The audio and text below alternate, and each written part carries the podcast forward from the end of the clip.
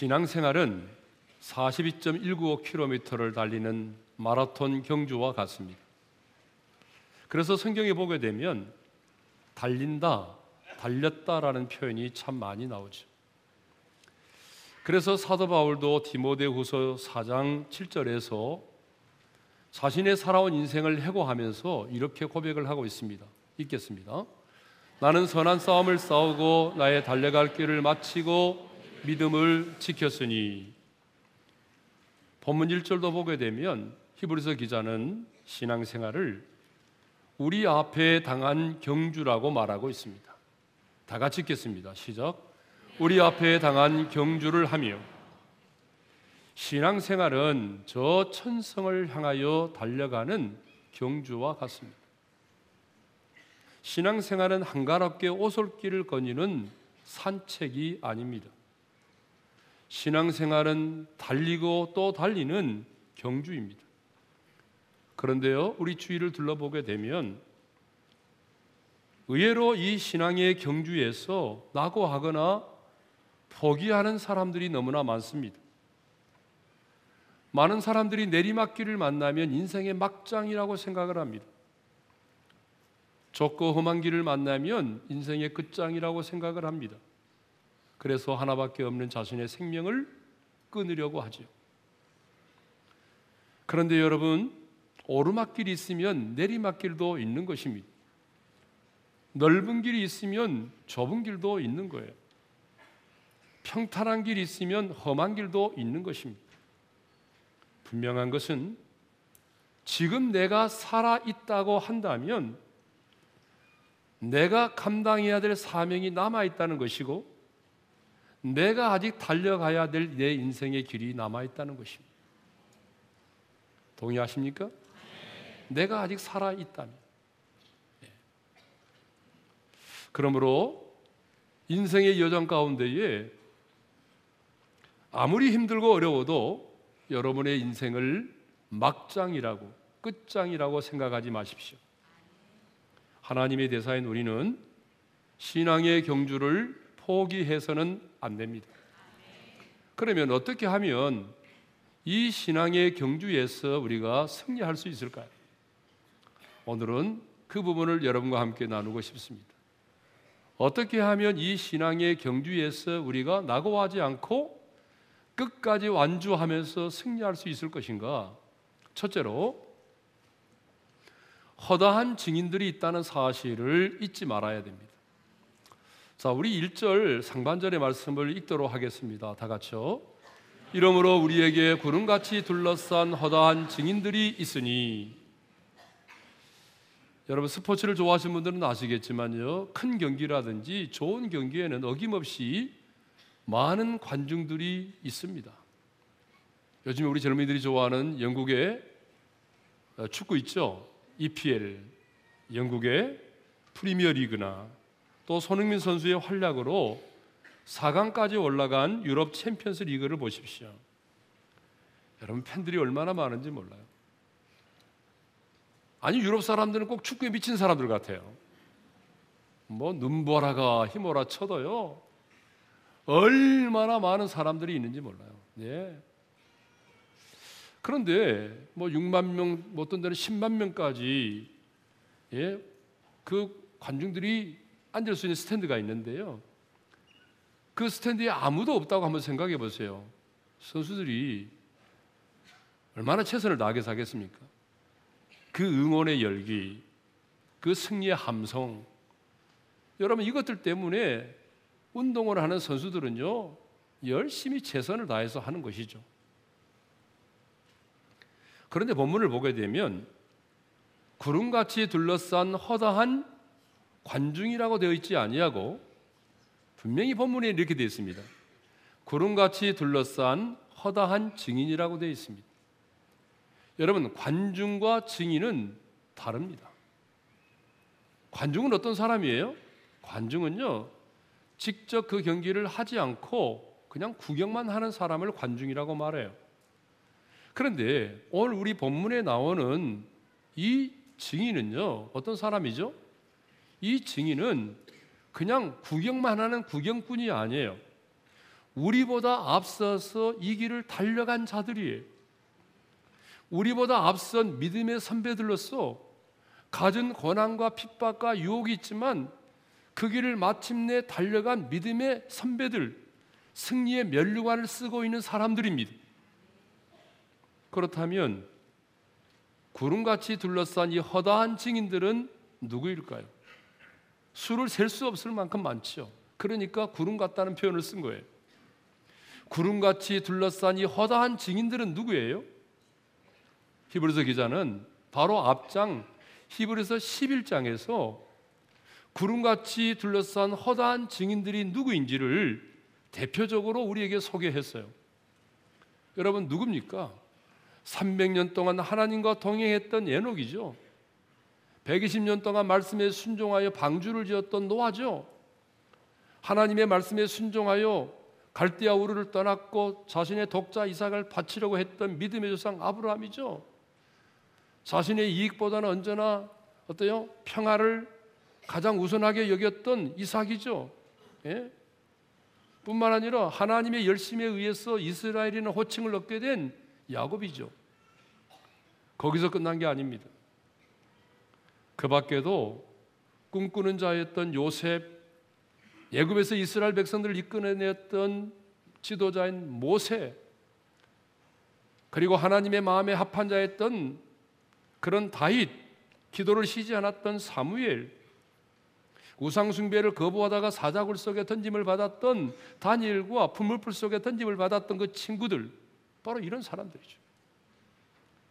신약에도 오게 되면 베드로를 비롯한 예수님의 열두 제자들 그리고 순교자들 우리나라도 보게 되면 신사 참배를 거부하다가 순교했던 주기철 목사님을 비롯해서 사랑의 원자탄으로 여겨진 불려지는 손양원 목사님 그리고 가깝게는 얼마 전에 우리 곁을 떠났던 여러분의 믿음의 선배들 여러분에게 복음을 전했던 그 어떤 분들 심지어 여러분의 부모님들 이런 분들이에요.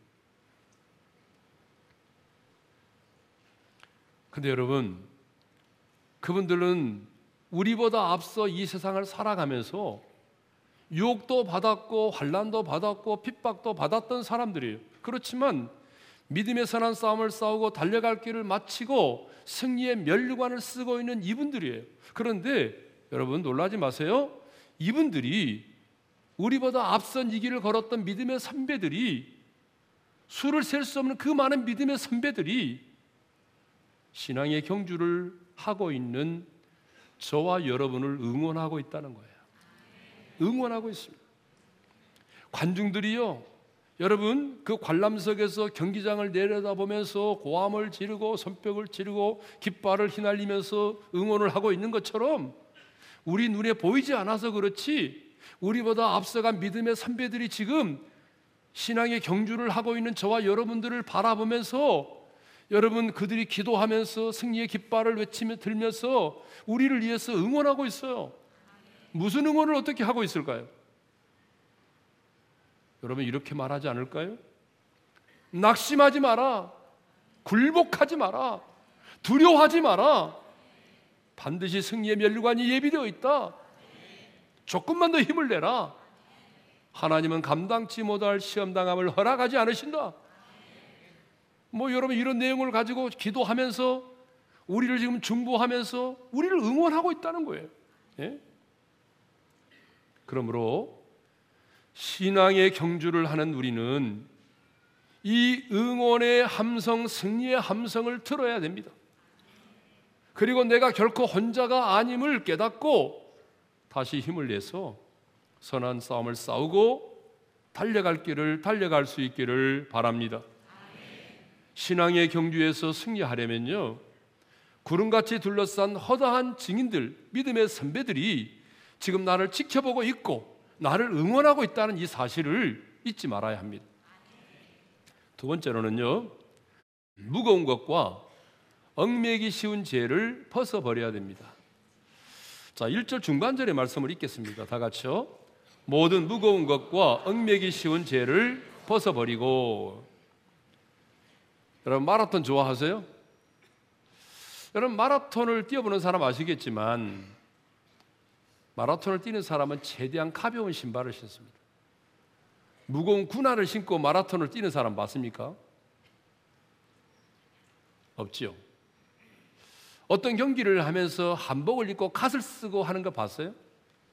없지요. 이 경주자는 무거운 의복을 입거나 무거운 신발을 신고는 뛸 수가 없습니다. 그래서 최근에는요, 첨단 기술을 이용해서 인체 공학적으로 가장 가볍고 효율이 좋은 운동복이나 신발을 신고 경쟁을 합니다.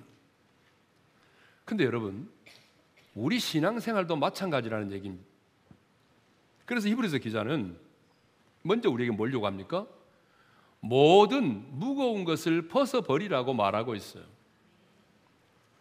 그러면 여러분, 신앙의 경주에서 이 무거운 것은 뭘 의미하죠? 뭐 여러분 각자가 다르겠죠. 저는 이렇게 해석을 했습니다. 이렇게 묵상을 했어요. 이 신앙의 경주에서 무거운 게 뭐냐? 그것은 바로 이 세상의 근심과 염려와 걱정이라고 하는 거예요. 이 세상의 근심과 염려와 걱정으로 가득 차 있는 자는요, 여러분, 달려갈 길을 달려갈 수가 없습니다. 그래서 우리 예수님께서도 마태복음 6장 27절에서 이런 말씀을 하셨어요. 읽겠습니다. 시작. 너희 중에 누가 염려함으로 그 키를 한 자라도 더할 수 있겠느냐? 여기서 키는 우리 신장의 길이를 말하는 게 아니고요. 생명의 길이를 말해요. 그러니까 너희가 염려한다고 그래서 생명을 연장시킬 수 있겠느냐? 그런 얘기. 그렇죠? 여러분 우리가 염려한다고 그래서 더 오래 살 수 있나요? 여러분 염려한다고 그래서 여러분의 인생의 문제가 해결될 수 있나요? 아니에요. 걱정하고 염려한다고 해서 문제가 해결되면 우리 주님께서 이렇게 말씀하지 않았겠어요? 염려가 있느냐? 쉬지 말고 문제가 있느냐? 쉬지 말고 염려해라. 항상 염려할지어다. 뭐 이렇게 말씀하지 않았겠어요? 걱정하고 근심하고 염려한다고 그래서 문제가 해결되는 것 아닙니다. 도리어 이 세상의 근심과 염려는 내 영혼의 침이 되고 독이 되는 것입니다. 내 영혼의 침이 되고 독이 되는 거예요. 그래서 사도 바울은요. 고린도 후서 7장 10절에서 이런 말씀을 했습니다. 읽겠습니다. 시작. 세상 근심은 사망을 이루는 것이니라. 세상의 근심의 결과가 뭐라는 거예요? 사망이다라고 하는 거 사망.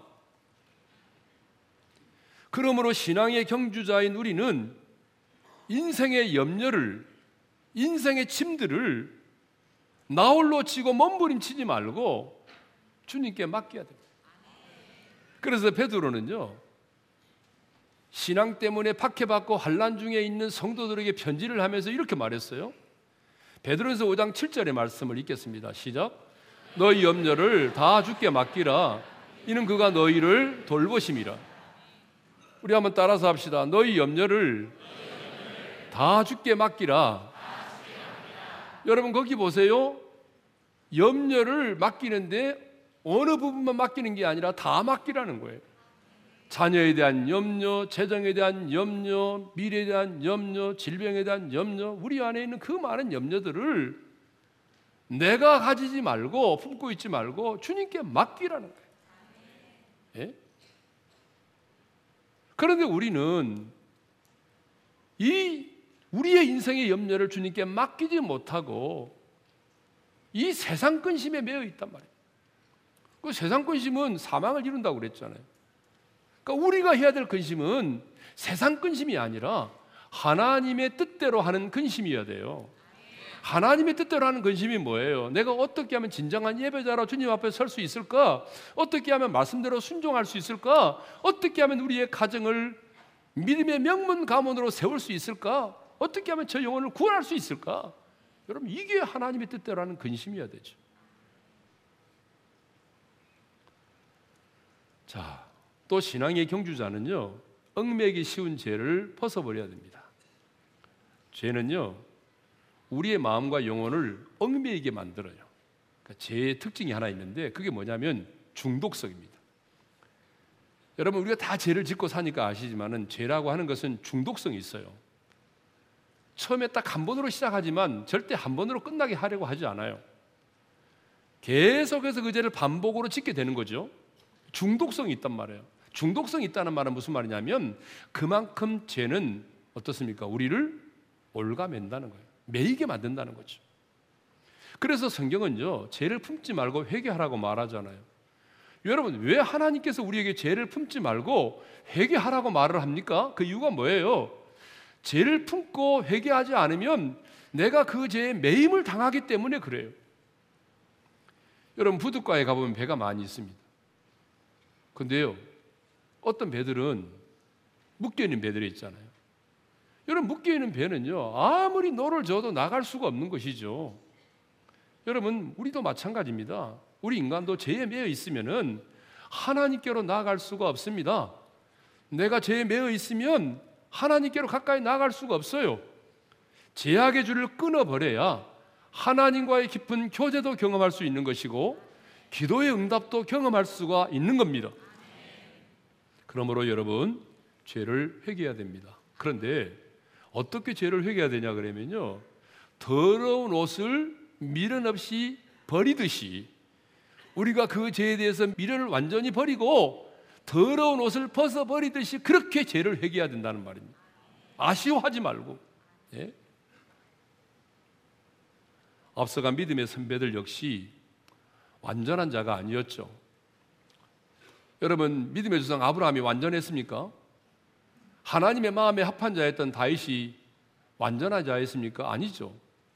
그들도 역시 넘어지고 쓰러졌어요. 그들도 죄를 지었습니다. 야곱도 죄를 지었습니다. 그런데 여러분 다른 게 있습니다. 그들은 그 죄를 계속적으로 품고 있지 않았다는 거예요. 계속해서 그 죄 가운데 머물러 있지 않았다는 거예요. 그 죄를 철저히 회개하고 끊어버렸다는 거죠. 그러므로 우리도 우리의 영혼과 우리의 마음을 올가매는 이 죄를 품지 말고 끊어버려야 됩니다. 얽매기 쉬운 죄를 벗어버려야 됩니다. 지금 이 신앙의 경주에서 자꾸 하나님 앞으로 가까이 나가지 못하게 만드는 게 뭐예요? 예전처럼 은혜의 보좌 앞에 담대히 나가지 못하게 만드는 게 뭐죠? 무엇이 당신으로 하여금 기도의 깊은 자리에 나가지 못하게 만듭니까? 무엇이 당신으로 하여금 그 은혜의 기쁨을 누리지 못하도록 만들고 있습니까? 여러분 여가 생활입니까? 어떤 드라마나 오락 프로예요? 게임입니까? 술이에요? 여행입니까? 자녀에 대한 집착입니까? 돈에 대한 예착입니까? 여러분 여행이나 레저 생활을 통해서 휴식을 취하고 활력을 얻는 것은 너무나 좋은 일입니다. 권장할 만한 일이죠. 예? 이건 너무 좋은 일이에요. 그러나 문제는 뭐냐 그러면 내가 좋아하는 어떤 여가 생활이 신앙 생활의 지장을 초래할 정도로 내가 그것에 매임을 당해서는 안 된다라고 하는 거예요. 그러므로 신앙의 경주자인 우리는 무거운 것과 얽매기 쉬운 죄를 벗어 버려야 됩니다. 세 번째로 이 신앙의 경주에서 우리가 승리하려면 세 번째는 인내로서 끝까지 경주를 해야 합니다. 1절 하반절의 말씀을 읽겠습니다. 다 같이요. 인내로서 우리 앞에 당한 경주를 하며 신앙의 경주자에게는요 인내가 필요합니다. 아무리 힘들고 어려워도 중간에 포기하거나 주저앉아서는 안 됩니다. 신앙의 경주는요 단거리가 아니에요. 여러분 100m를 뛰는 선수가요 100m를 뛰는 순간에 한 번도 호흡을 하지 않는다는 거 아세요? 한 번 딱 심호흡을 하게 되면 finish line 골인 지점에 도착할 때까지 호흡을 하지 않아요 중간에. 그게 뭐냐 무슨 말이냐면 100m는요 그만큼 순식간에 달리고 끝나는 거예요. 근데 우리 신앙생활은요 그런 단거리가 아니란 말이에요. 우리 신앙생활은 42.195km를 달리는 마라톤과 같은 그런 경주예요. 그런데 마라톤을 하시는 분들에게 의하면요 42.195km 가운데 20마일 그러니까 32km 지점을 달릴 때가 가장 힘들다고 그래요. 그래서 옛날에 바르셀로나 올림픽에서 마라톤에서 금메달을 따던 황영조 선수가요. 이런 인터뷰를 한 적이 있다고. 어떤 때는요, 그냥 자동차에 뛰어들어서 죽고 싶을 때도 있대요. 예? 어떤 때는요, 너무 가슴이 너무 조여들어서 그냥 이대로 죽고 싶을 때도 있대요. 뛰지 않고. 그런데 신앙의 경주자인 우리에게도 이 마라토너처럼 황영조 선수처럼 도중에 포기해 버릴까? 그만둘까? 이런 생각이 들 때가 있다는 거죠. 우리도 신앙생활을 하다 보게 되면 갑자기 의욕을 잃어버릴 때가 있어요. 만사가 귀찮아지고 열정이 사라져 버릴 때가 있어요. 읽지 않았지만 3절에 있는 말씀처럼 피곤하에 낙심될 때가 있어요. 그러나 힘들고 숨이 차다고 해서 내가 달리는 것을 포기해 버린다면 우리는 신앙의 경주를 마칠 수가 없는 거죠. 포기하지 않고 인내하는 자가 마침내 승리의 면류관을 쓰게 되는 것입니다. 제가 언젠가 한번 얘기한 기억이 나는데요.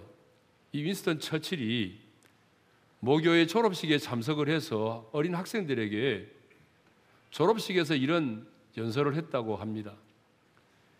굉장히 짧은 연설이죠. 그렇지만 임팩 있는 연설이에요. 우리 한번 읽겠습니다. 시작. 무슨 일이 있어도 포기하지 마십시오. 끝까지 포기하지 마십시오. 그리고 절대로 포기하지 마십시오. 여러분, 이 연설을 마치고 내려왔대요. 얼마나 간단합니까? 내용이 뭐예요? 무슨 일이 있어도 포기하지 마세요. 절대로 포기하지 마십시오. 끝까지 포기하지 마십시오. 여러분, 포기하지 말라는 말을 마쳤어요. 이 절을 보게 되면 우리 예수님도 그 앞에 있는 기쁨을 위하여 십자가를 참으셨다라고 말하잖아요. 그렇죠? 2절 하반절입니다. 다 같이 읽습니다. 그 앞에 있는 기쁨을 위하여 십자가를 참으사. 그렇습니다. 우리 예수님도 곤욕을 당하여 괴로울 때도 입을 열지 않으셨어요. 도수장으로 끌려가는 어린 양과 털 깎는 자 앞에서 잠잠한 양같이 그의 입을 열지 않으셨습니다. 제자들의 배신에도 인내하셨습니다. 희롱을 당하고 발가벗김을 당하고 채찍에 맞아 쓰러지면서도 주님은 인내하셨어요. 그러므로 여러분 중도에 포기하지 않기를 바랍니다. 아무리 힘들고 어려워도 여러분의 인생을 포기하지 마세요. 여러분의 가정을 포기하지 마세요.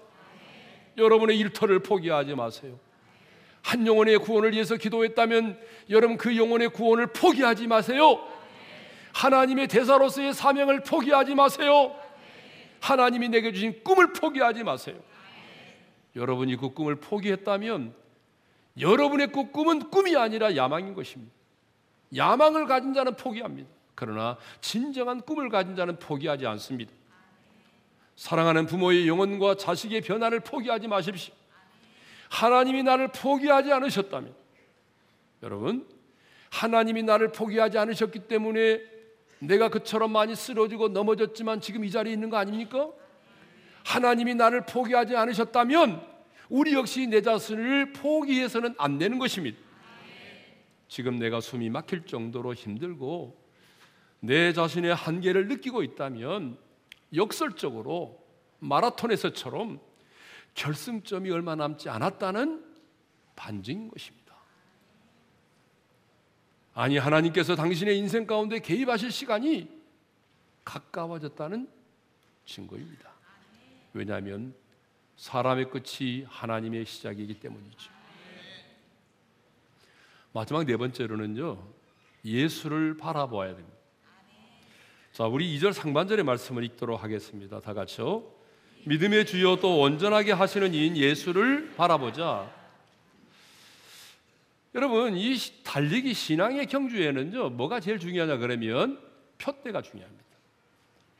여러분, 표대를 보고 달려가야 되는데 표대가 없으면 향방 없는 다름질을 하게 되는 거잖아요.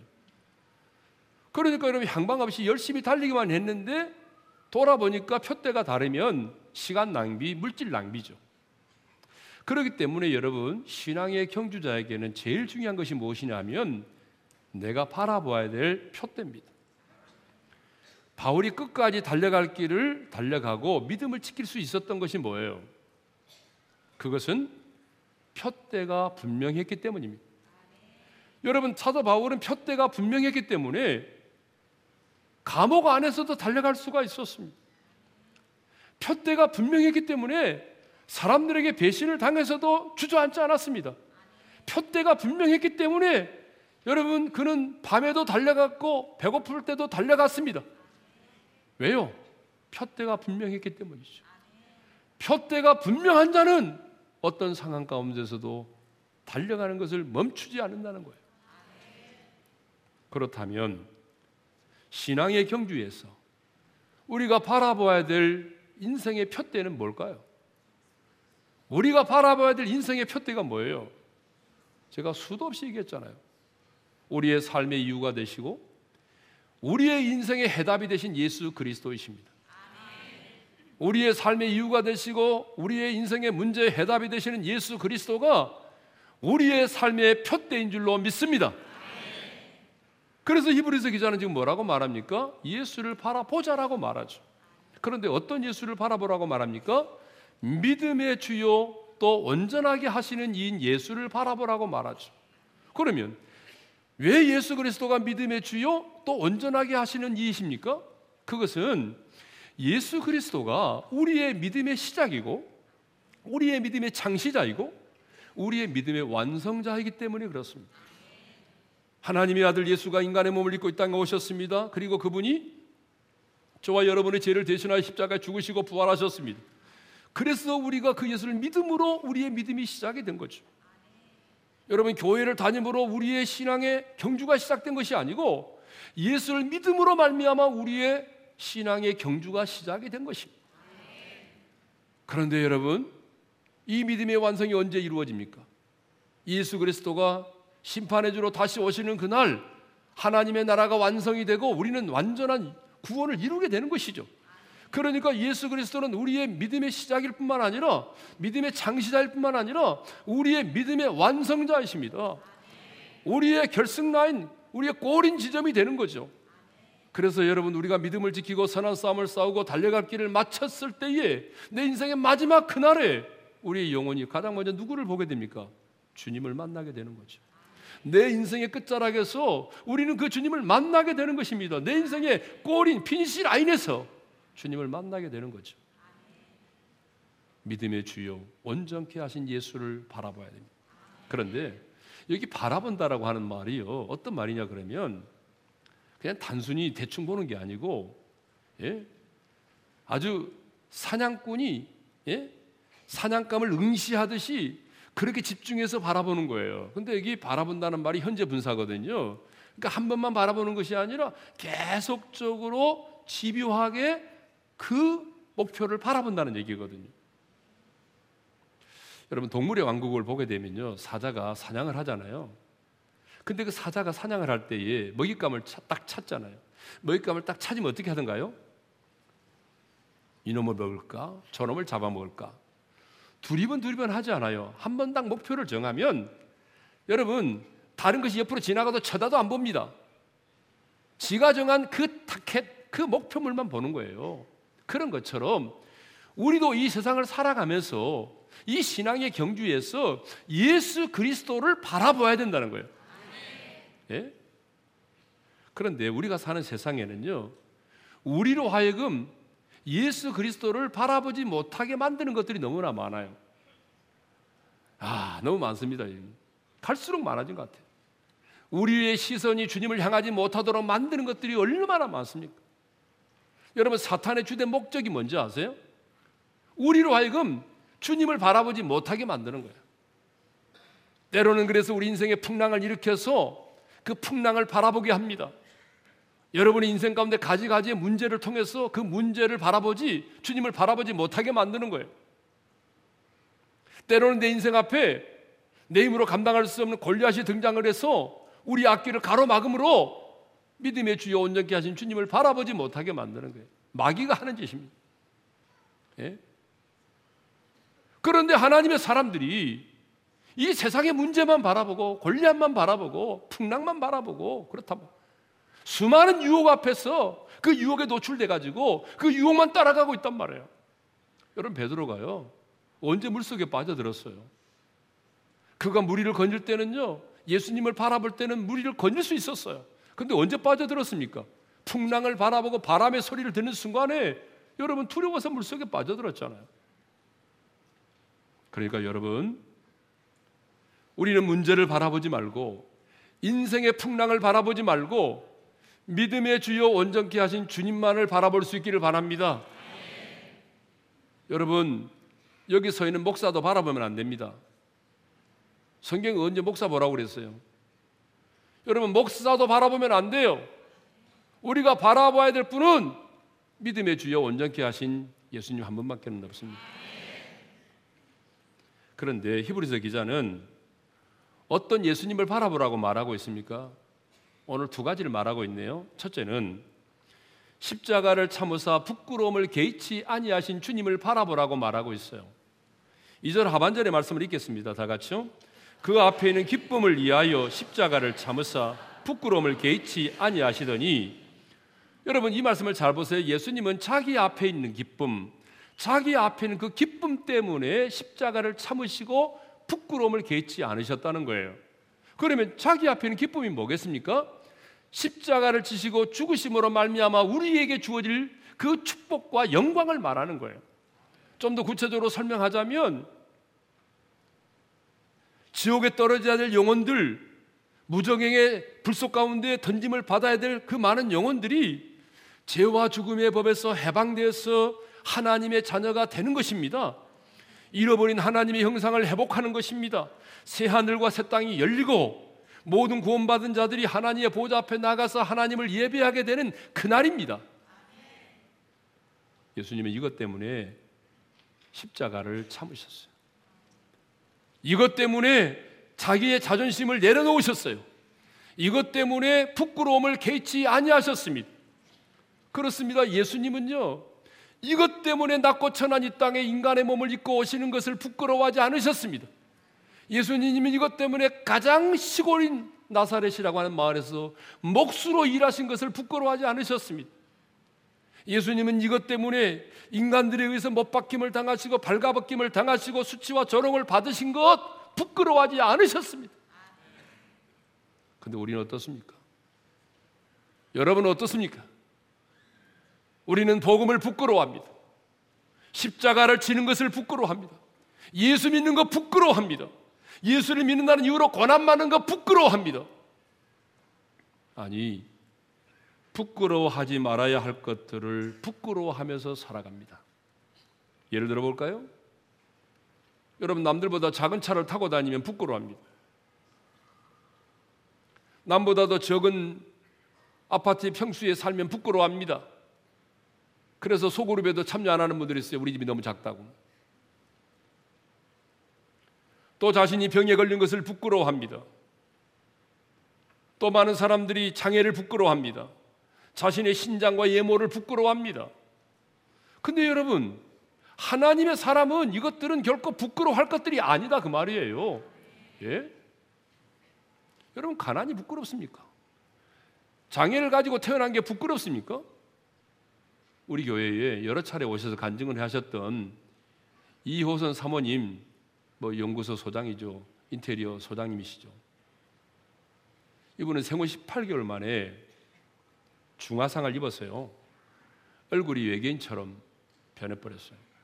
그래서 학교 다닐 때에 또래 아이들이 놀래줘서 이티라고. 그래서 그때는 학교 다닐 때 땅만 쳐다보고 다녔어요. 그러다가 주님을 만났습니다. 주님을 인격적으로 만난 그날 주님께서 자기에게 들려줬던 음성이 뭔지 아세요? 너는 Miss Heaven이야. Miss Heaven. 주님을 만난 이후로 그날부터는요, 부끄러워하지 않았어요. Miss Heaven으로 살았어요. 결혼해서 자녀를 낳았어요. 두 아이 엄마가 됐어요. 이번에 책을 냈습니다. 그 책의 제목이 뭐예요? 이거예요. 세상에서 제일 예쁜 엄마. 세상에서 제일 예쁜 엄마가 자기래요. 예. 다른 사람들은 이티라고 말하고 너희 엄마는 왜 그래라고 말하지만 여러분 그리스도 안에서 새로운 피조물 된 이 이호선 사모님은요 세상에서 가장 예쁜 엄마래요. 당당하게 살아가잖아요. 자기의 장애를 부끄럽게 생각하지 않잖아요. 정말 우리가 부끄러워해야 하는 것은요. 복음을 위해 살지 못한 것 부끄러워해야 됩니다. 말씀대로 순종하지 못한 것, 불의와 타협을 하고 돈으로 문제를 해결하려고 했던 것, 질서를 지키지 않고 권위를 무시했던 것, 손해를 보지 않으려고 거짓을 말했던 것, 여러분 이런 것들을 부끄러워해야 됩니다. 근데 왜 하나님의 사람들이 진짜로 부끄러워해야 될 것들은 부끄러워하지 않고 부끄러워하지 말아야 될 것들은 부끄러워합니까? 우리 주님은 십자가를 통하여 우리에게 주어질 그 영광과 축복을 인해서 십자가에서 받는 그 부끄러움을 개의치 않으셨습니다. 그러므로 우리도 장차 우리가 받아 누리게 될 하나님 나라의 영광을 생각하면서 주님 때문에 받는 고난이라면 주님 때문에 져야 될 십자가라면 여러분 그 고난과 십자가를 부끄러워하지 않기를 바랍니다. 두 번째로는 하나님 보좌 우편에 앉으신 예수를 바라봐야 됩니다. 자, 2절 하반절의 말씀을 읽겠습니다. 다 같이요. 하나님 보좌 우편에 앉으셨느냐. 자, 하나님 보좌 우편에 앉으셨다는 말이 무슨 말입니까? 우리가 매일 신앙 고백할 때마다 고백하는데 하나님 보좌 우편에 앉으셨다라고 하는 말은 이 말은 승리하신 예수 그리스도를 말하는 것입니다. 십자가에서 우리를 위하여 죽으시고 부활하심으로 우리의 구원을 이루신 하나님, 일을 멸하시고 승리하신 하나님, 하나님 보좌 우편에서 우리를 위하여 기도하고 계신 그 주님을 바라보라 그 말입니다. 힘들고 어려울 때 일을 멸하시고 승리하신 주님, 나의 구원을 나의 구원을 이루신 그 주님, 지금도 나를 위해서 하나님 보좌 우편에서 기도하고 계신 그 승리하신 주님을 바라보라는 것입니다. 이제 말씀을 마치겠습니다. 신앙생활은 경주입니다. 42.19km를 달리는 마라톤과 같습니다. 때로는 숨이 차고 답답하고 주저앉고 싶을 때도 많이 있죠. 그런데 여러분, 아무리 힘들고 어려워도 여러분의 길이 내리막길이라도 여러분의 인생은 막장이 아닙니다. 끝장이 아닙니다. 다시 한번 우리 주님을 바라보면서 다시 일어나 믿음의 주여 온전케 하신 주님을 바라보면서 선한 싸움을 싸우고 달려갈 길을 달려갈 수 있기를 바랍니다. 자, 오늘 주신 말씀을 마음에 새기면서 우리 찬양하고 싶은데요. 정말 오랜만에 모처럼인데 다리가 아프신 분들은 그냥 계시고 그렇지 않으면 일어나서 찬양하겠습니다. 하나님의 사랑을 사모하는 자 주만 바라볼지라 찬양하겠습니다. 하나님의 사랑을 사모하는 자 하나님의 평안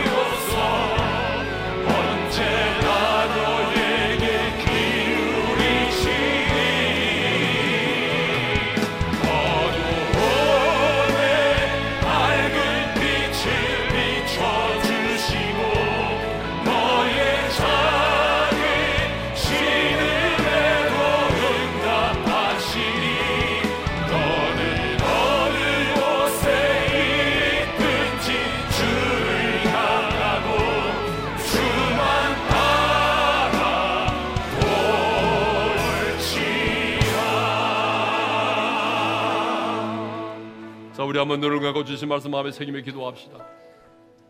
신앙생활은 가만히 앉아 있는 게 아니에요. 달려가는 거예요. 우리는 저 천성을 향해서 달려가는 신앙의 경주를 하고 있습니다. 그런데요. 우리 달려가다 보게 되면 가슴이 답답할 때도 있고 주저앉을 때도 있고 주저앉고 싶을 때도 있잖아요. 넘어질 때도 있잖아요. 때로는 막장이라고 생각하고 끝장이라고 생각할 때도 있잖아요. 근데 오늘 주님이 우리에게 말씀하십니다. 신앙의 경주에서 완주하려면 승리하려면 네가 혼자가 아니라 너를 위해서 기도하고 있고 후원하고 있는 허다한 무리들이 있다는 걸 기억하라는 거예요. 여러분 그 우리보다 앞서 믿음의 길을 걸었던 그 신앙의 선배들 거기는 우리 아버님도 계실 거예요. 그분들이 끊임없이 우리를 바라보면서 응원합니다. 굴복하지 마라, 두려워하지 마라, 놀라지 마라. 감당치 못할 시험 나감을 허락지 않는다. 조금만 더 달리면 결승점이 보인다. 응원합니다. 그 다음에 우리에게 말합니다. 모든 무거운 것과 얽매기 쉬운 죄를 벗어버리라. 내 인생에 무거운 것이 무엇입니까? 세상의 근심과 걱정과 염려를 내려놓으라 그 말입니다. 너의 모든 염려를 주님께 맡기라 그 말입니다. 그리고 여러분들로 하여금 올가매고 매게 만드는 그 죄를 끊어버리라 그 말입니다. 아무리 힘들어도 중간에 포기하지 말라 그 말입니다. 인내로서 경주하라 그 말입니다. 여러분의 인생을 포기하지 마세요. 여러분의 가정을 포기하지 마세요. 여러분의 자녀를 포기하지 마세요. 하나님이 주신 꿈을 포기하지 마세요. 포기하지 말래요. 믿음의 주요 온전케 하신 주님을 바라보래. 그분은 자기 앞에는 즐거움 때문에 십자가를 참으사 부끄러움을 개치 않으셨대요. 우리에게 영생을 주시기 위해서 부끄러움을 당하는 걸 부끄러워하지 않았어요. 근데 여러분은 왜 세상의 것들 때문에 부끄러워합니까?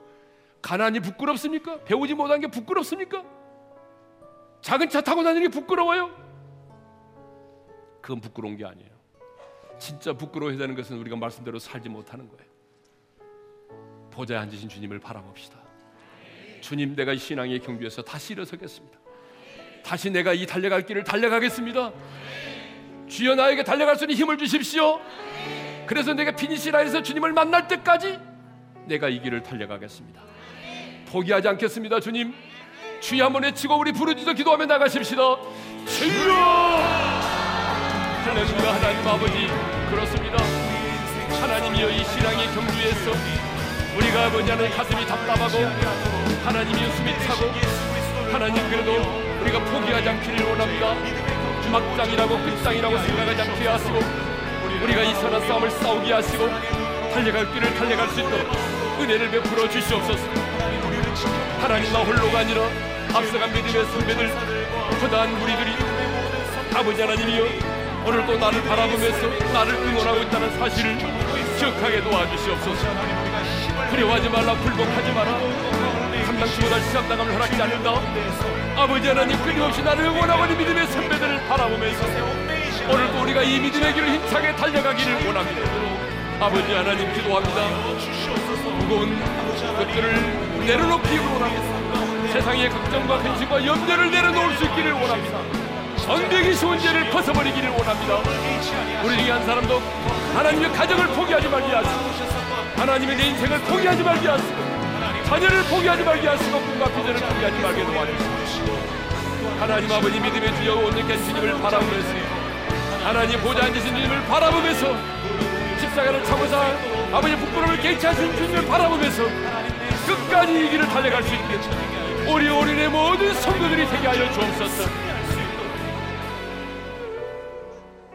이제는 우리 주 예수 그리스도의 은혜와 하나님 아버지의 영원한 그 사랑하심과 성령님의 감동 감화 교통하심 신앙의 경주에서 낙오하지 않고 믿음의 주여 온전케 하신 주님을 끝까지 바라보면서 최선을 다하여 선한 싸움을 싸우고 달려갈 길을 마침으로 finish line 내 인생의 마지막 그날 그 순간 승리의 주님을 만나기를 원하는 우리 오늘의 모든 성도들 위해 이제로부터 영원토록 함께 하시기를 축원하옵나이다. 아멘.